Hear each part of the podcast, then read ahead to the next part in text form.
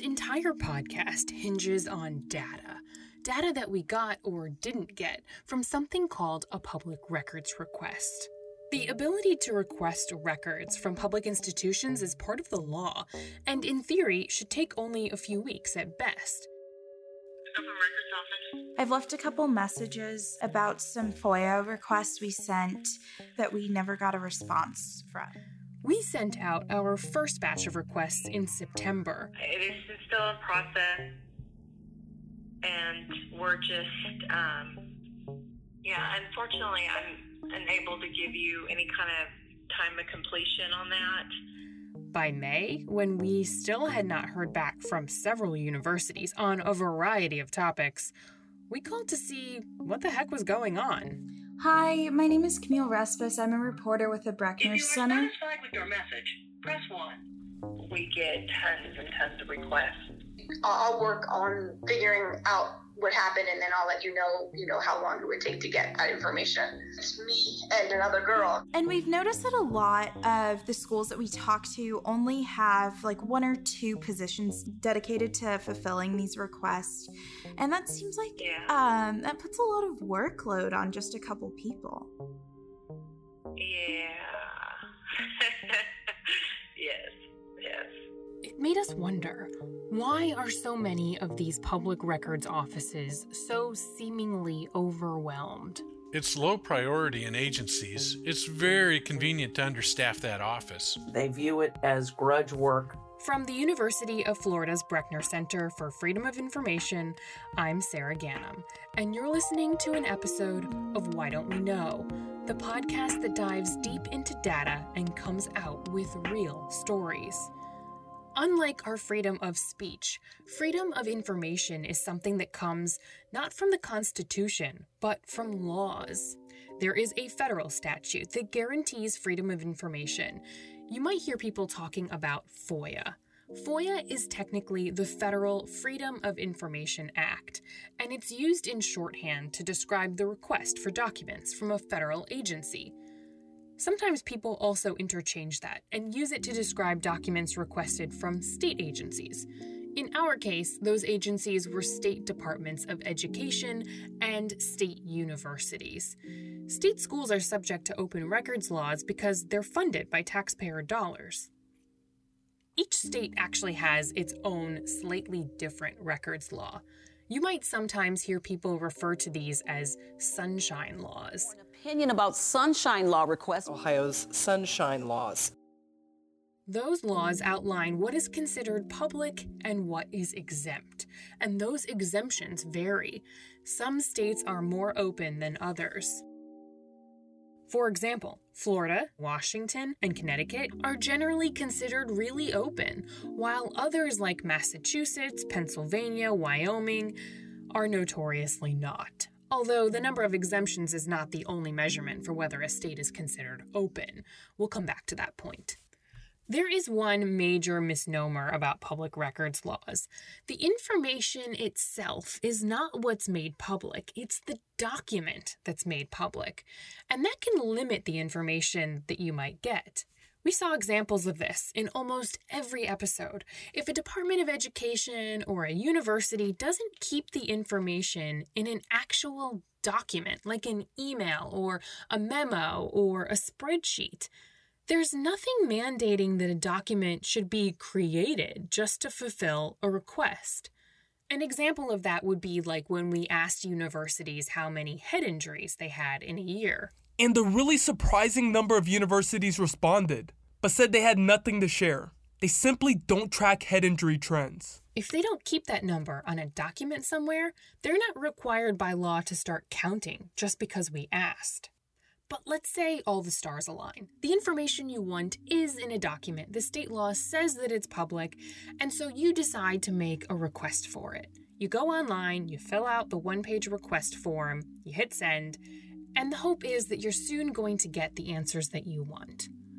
There are still lots of ways that agencies can keep you from actually getting information. We saw these tactics over and over again during our 12 month quest for records. 50 plus years into the Freedom of Information Act and the equivalent laws, uh, uh, you know, state laws around the country, we are still experiencing agencies that just blow this off, that consider right to know to be, you know, right to NO. We think we're the leading beacon of democracy in the world, like our poop doesn't stink. And in reality, that's not the case at all. Two of the best open records experts in the country it's low priority in agencies. Dave Cuillier, who is the president of the National Freedom of Information Coalition, has testified before Congress about FOIA and is now an associate professor at the University of Arizona. There isn't a stick big enough to make people follow the law, and it's human nature. And Terry Mutchler. We're far beyond sugarcoating this. She's a former journalist turned media law attorney who was hired to create Pennsylvania's Open Records Office in 2009. Now she's a partner with Dilworth Paxson Law Firm we see many agencies that um, that game the system.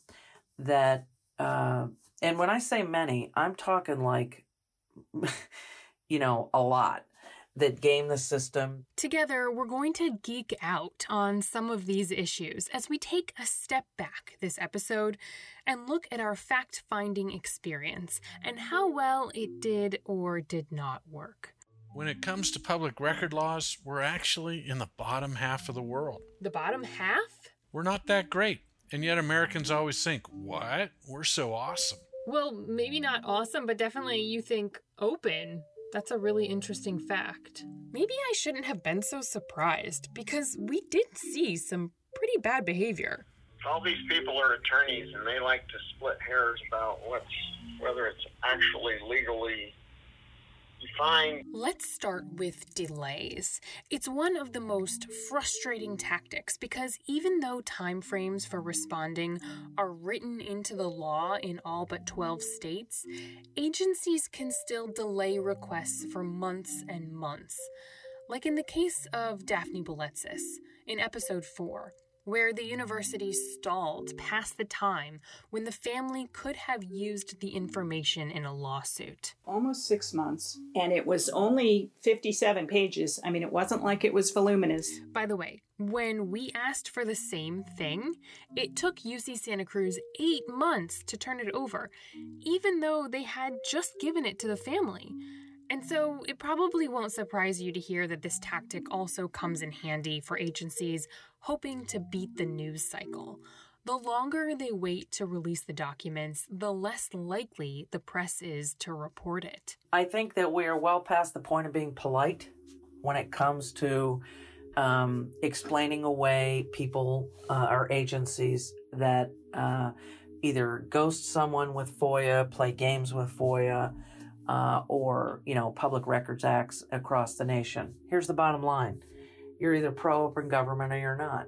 This is especially relevant right now during the worldwide COVID 19 health crisis. Universities, public universities, have said, sorry, it's not essential. We're going to take longer and we're not going to deal with it. That's become the new cover for um, for further delaying transparencies. Sorry, we're closed. That's a non essential activity. We're not going to even deal with you at all. On paper, the average response time is supposed to be about 20 days. But anyone who regularly files these requests knows that entities can easily extend the time frame by 30, 60, 90 days, sometimes more. And in the 12 states that don't actually quantify that time frame, the request simply needs to be fulfilled in a reasonable amount of time. Well, reasonable for you and I might be a lot different than reasonable to the records officer.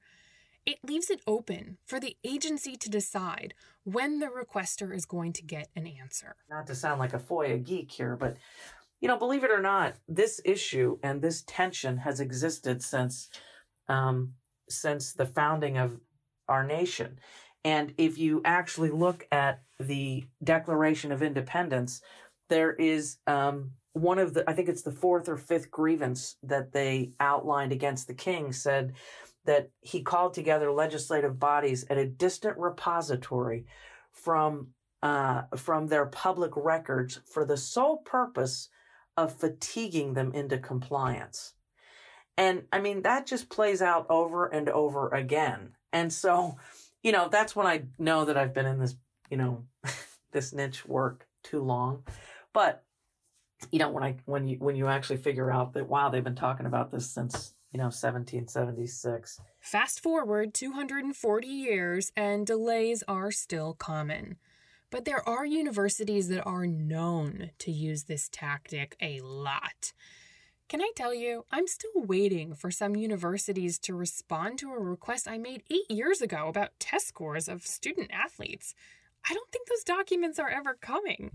But anyway, the official reason that's given is almost always that there's a backlog of requests and not enough time to fulfill them. It's low priority in agencies. I mean, it's not in their best interest to give out information that they don't want out, so it's very convenient to understaff that office.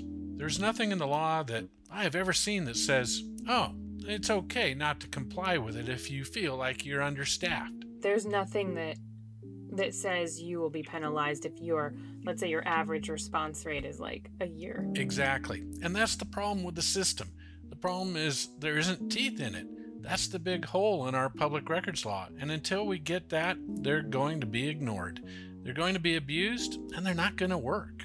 Funding is an issue across the board, no matter no matter what entity you're looking at. The bottom line here is that people in agencies and in, you know, policymakers they look at uh, responding to Freedom of Information Act requests and right to know law requests as extra work instead of incorporating it into the fiber of their work.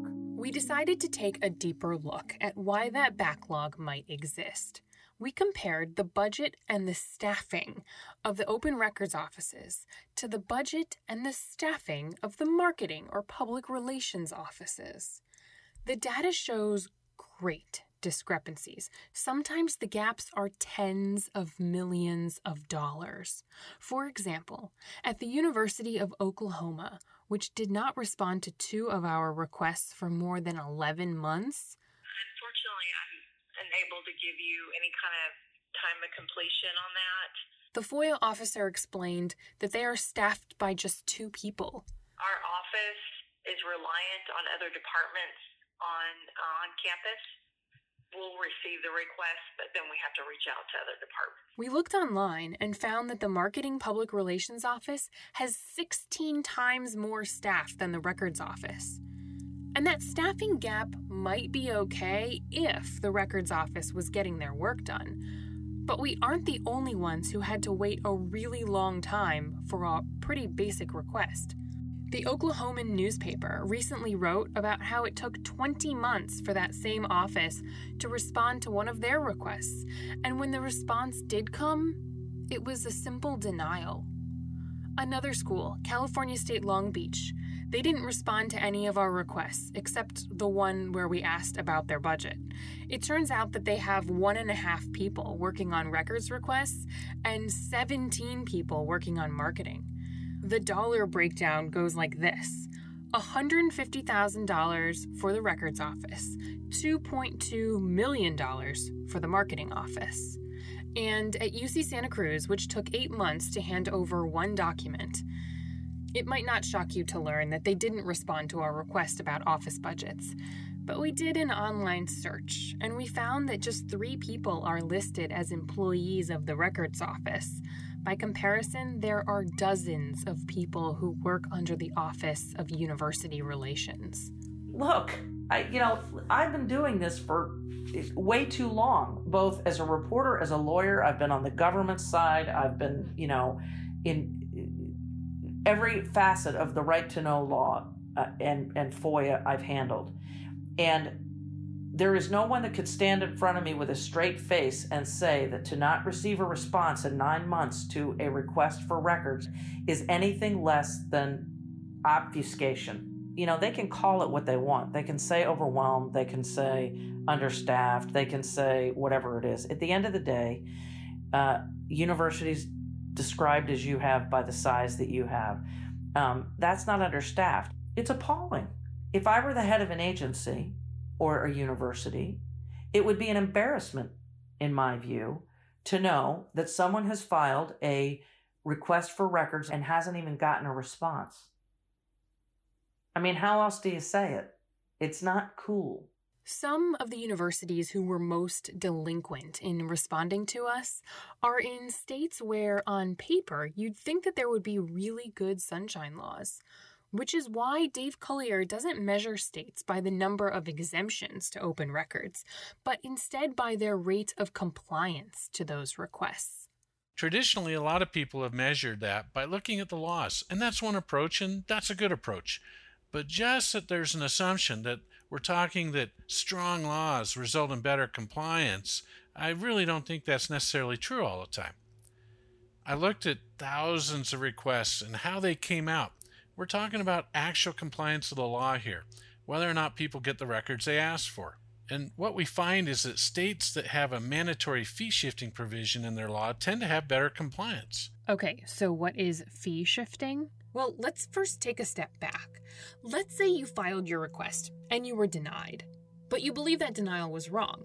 You can sue the agency. And fee shifting laws say that if you win your case in court, the agency now has to pay for your attorney's fees, which can be really hefty. About one third of states have these laws. Agencies pay attention to that because it can hurt them.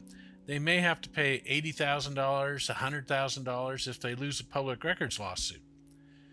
The worst states in the country with compliance are those in the deep south Alabama, Mississippi, Kentucky. Those states have abysmal compliance with the law.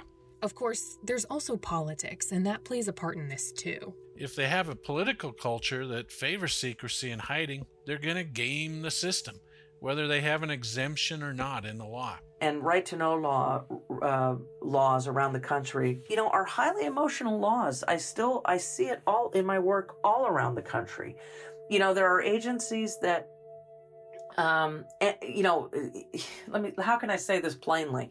On one hand, you have citizens and members of the media who are convinced that every public official or every state agency office holder is a criminal. And on the other hand, you sometimes have agencies that, um, that don't like the public. And so there is a sweet spot that should be balanced here with a citizen's right to know about what's going on in their government, how it's being handled, you know, whatever the, the public record would reveal. Um, and with balancing the fact that, that agencies also have a myriad of uh, responsibilities. And there, and that's why it does come down to a philosophy and a commitment there's another huge barrier when it comes to FOIA, which we can't ignore, and that is fees. Fees can be killer. The law typically allows for entities to charge for the time and resources, like copies, that it takes to find and prepare documents. But keeping that fee reasonable, well, that's another story. And so it's not uncommon to get a bill for thousands of dollars for documents that seem pretty basic. But just to give you an idea of what we encountered in our reporting for this podcast, in total, we received 42 requests for fees. And if we paid for all of them, it would have been more than $26,000. Associate producer Tori Whidden was the chief organizer of this reporting project, and she managed the fee requests. What she found is that most of the money requested was to compile records for Greek organization misconduct. The numbers added up to about $19,000 from that category alone. She also found that one third of all the fee requests we received came from one state Texas. Universities there sent the most fee requests. We got back seven, totaling $7,500. Florida was a close second with four major Florida schools Florida State, Florida International, and the universities of South Florida and Central Florida, all requesting fees to provide documents. Keep in mind, we requested the same documents from approximately 100 similarly sized schools, and several of them gave us these documents for free. So then, why did some charge thousands of dollars? There were six times that documents we requested were quoted above $1,000, the highest fee request we got was just over $6,500. And it came from the University of Maryland, responding to our request for documents that showed Greek organization rule violations over the last five years. I've worked for big news organizations and small ones, and neither has ever been willing to pay thousands of dollars to get a few documents. Now imagine being a student, a parent, a victim. Fees like that basically make the documents private again.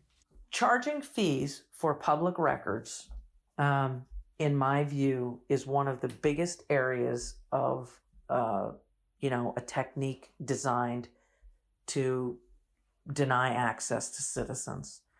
I've seen it. I can't even tell you the number of times I've seen it. I firmly believe that every public records law should have zero fees, that there should be absolutely no cost whatsoever in search time and even photocopies. It should be free to access your government's information. It's like electricity. I mean, when I walk into City Hall, should I pay an entry charge, an entry fee to go in there because there's electricity being used for lighting and heating? We need to get away from this idea that user fees should be charged for getting records. Until we all come around and think that way, we're still going to see agencies abuse the system and charge outrageous fees for copies and search and redaction time. And that's just wrong. Dave Cuillier's opinion on fees is still the minority view, even amongst his peers in the open government world. What courts around the country have said is that there is a reasonable fee to charge for um, the production of records. Probably one of the most outrageous examples of abuse of fees happened in 2011 at Johnson Community College in Overland Park, Kansas. A reporter for the school's newspaper requested some email exchanges between administrators. The initial response was that it would cost more than $47,000 due up front in order to fulfill this request. Thankfully, the reporter, Marcus Clem, fought that claim and sued. And in the settlement, the university agreed that actually the work would cost about, wait for it, $450, which, if you're doing the math, is less than 1% of the initial quote. And there are instances similar to this all across the country. I was representing a news organization in Florida, and the county wanted to charge $23,000 for uh, for these records. And what we were able to do is to really drill down on that and determine that what was actually owed was about 23 bucks, 22 bucks. How could that happen? They're not interested in doing it in a lot of instances, even though they're required by law to do it. So I think that numbers get inflated. I think people just anecdotally say, oh my God, we spent 20 hours on this. When probably it might be more of a situation where they spent 18 hours complaining in their head about it and then two hours actually, you know, with the work. Okay, I know what you're thinking. These are advocates we're talking to, people on the outside looking in, and so of course they feel this way. I hear you. And so I talked to someone who is actually in charge of responding to records requests for a school district in Florida. Hi, my name is Matt Reed.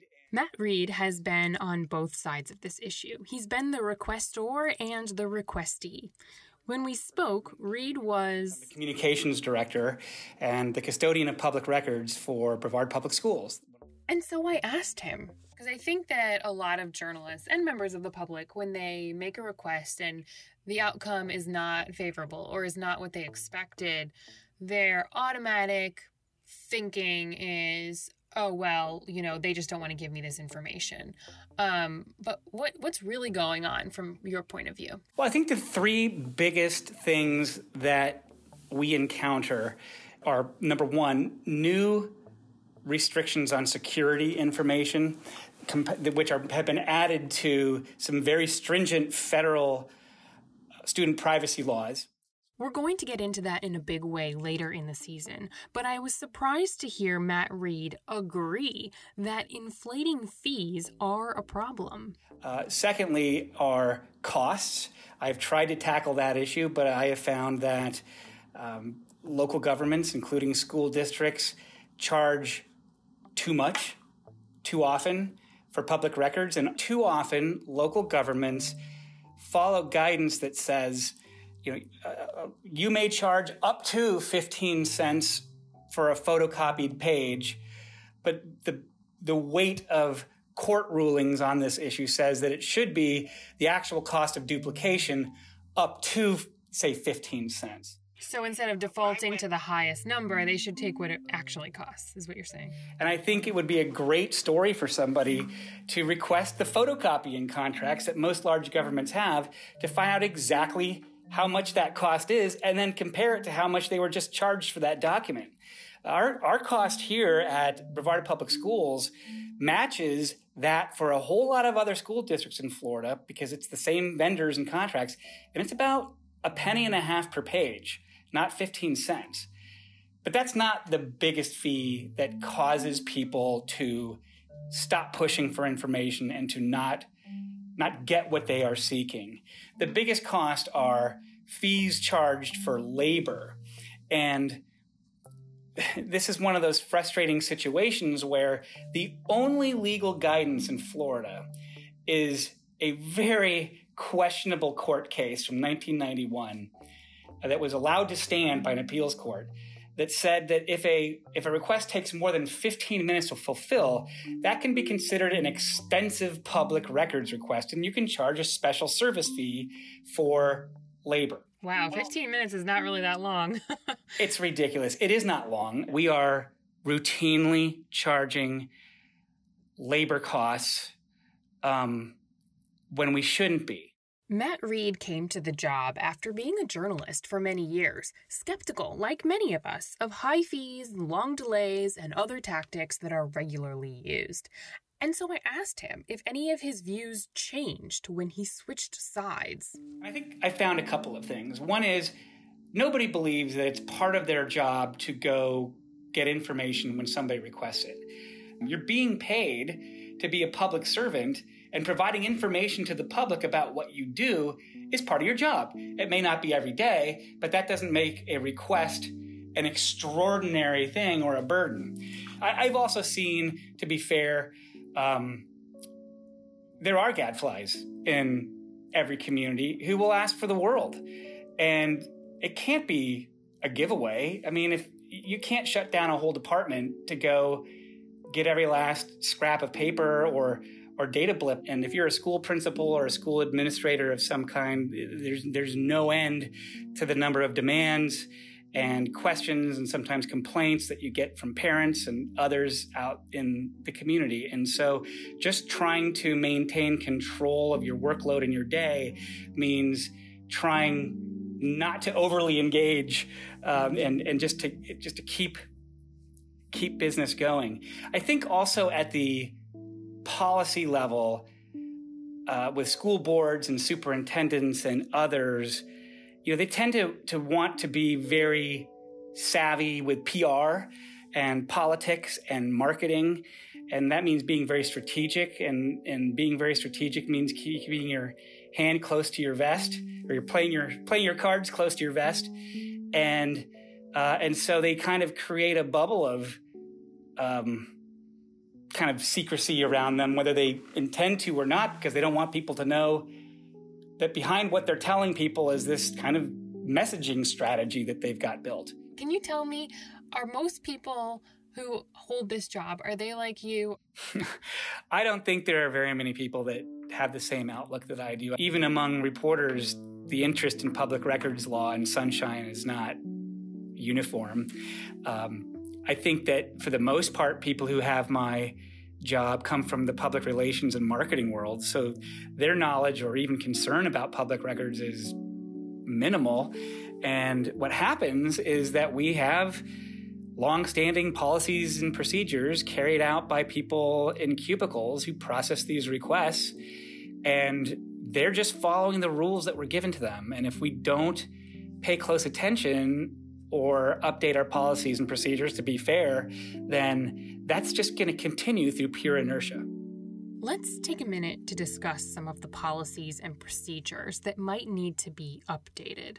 For example, a few state schools told us that the only way to file a records request is to print out a form, hand write your request, and then fax or mail it back in the U.S. mail. Okay, 1987. Or how about this? In states like Pennsylvania and Alaska, some universities that get public funding still don't have to respond to records requests because the law was written to exempt them. In episode 3, which focuses on Penn State, we only got a hold of records about their asbestos control program because those records are a part of litigation, not because they responded to an open records request. We asked Penn State for records on the other topics in our other episodes anyway, just to see if maybe they'd share, but they didn't. And in five states, we could get no documents for no other reason than that part of their open record law is that you're only privy to records if you can prove that you live in that state. And since no one on our team lives in Alabama, Arkansas, New Hampshire, Tennessee, or Virginia, those states and their schools basically skate. They escape scrutiny, and there's not a whole lot that we can do about it. I believe that there should be a unified right to know law um, in the states around the country. You know, it's kind of like my life's mission. But alas, until Terry Mutchler is victorious in that life mission, we have some bigger fish to fry because we found some pretty sneaky stuff going on. Folks are getting creative, finding ways to just plain hide documents that they don't want to share. We saw a glimpse of this in the concussions episode when the University of Central Florida told us that their records were not public because they were housed inside their athletic association, which is private, working as an arm of a public institution. We're going to explore these private foundations more in the episode after next. But first. And he was sort of laughing. He said, Oh, he's like, you know, we have ways of, of keeping that stuff away from you. Another way that public schools stash away documents that should otherwise be available. If your state allows it, we'll own the data. They hand around the iPads, let people read it, and then pick up the iPads again. That's next time on Why Don't We Know?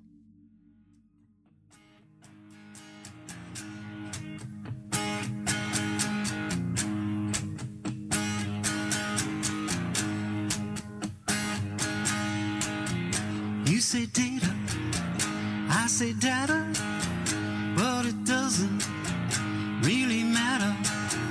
Open data, open data, no, it doesn't really matter. This episode was written and produced by me, Sarah Gannam. Additional reporting was done by Camille Respis and Brianna Edwards. The associate producer is Tori Whidden. This episode was edited by Amy Fu. Music for this episode was composed by Daniel Townsend and by Keith McDonald, who wrote and performed the Open Data song. The executive producer is Frank LoMonte. Why Don't We Know is a production of the Brechner Center for Freedom of Information at the University of Florida. A special thanks to the Hearst Family Foundation for providing the grant money that supported this reporting. For more information about this episode, visit www.whydon'tweknow.org.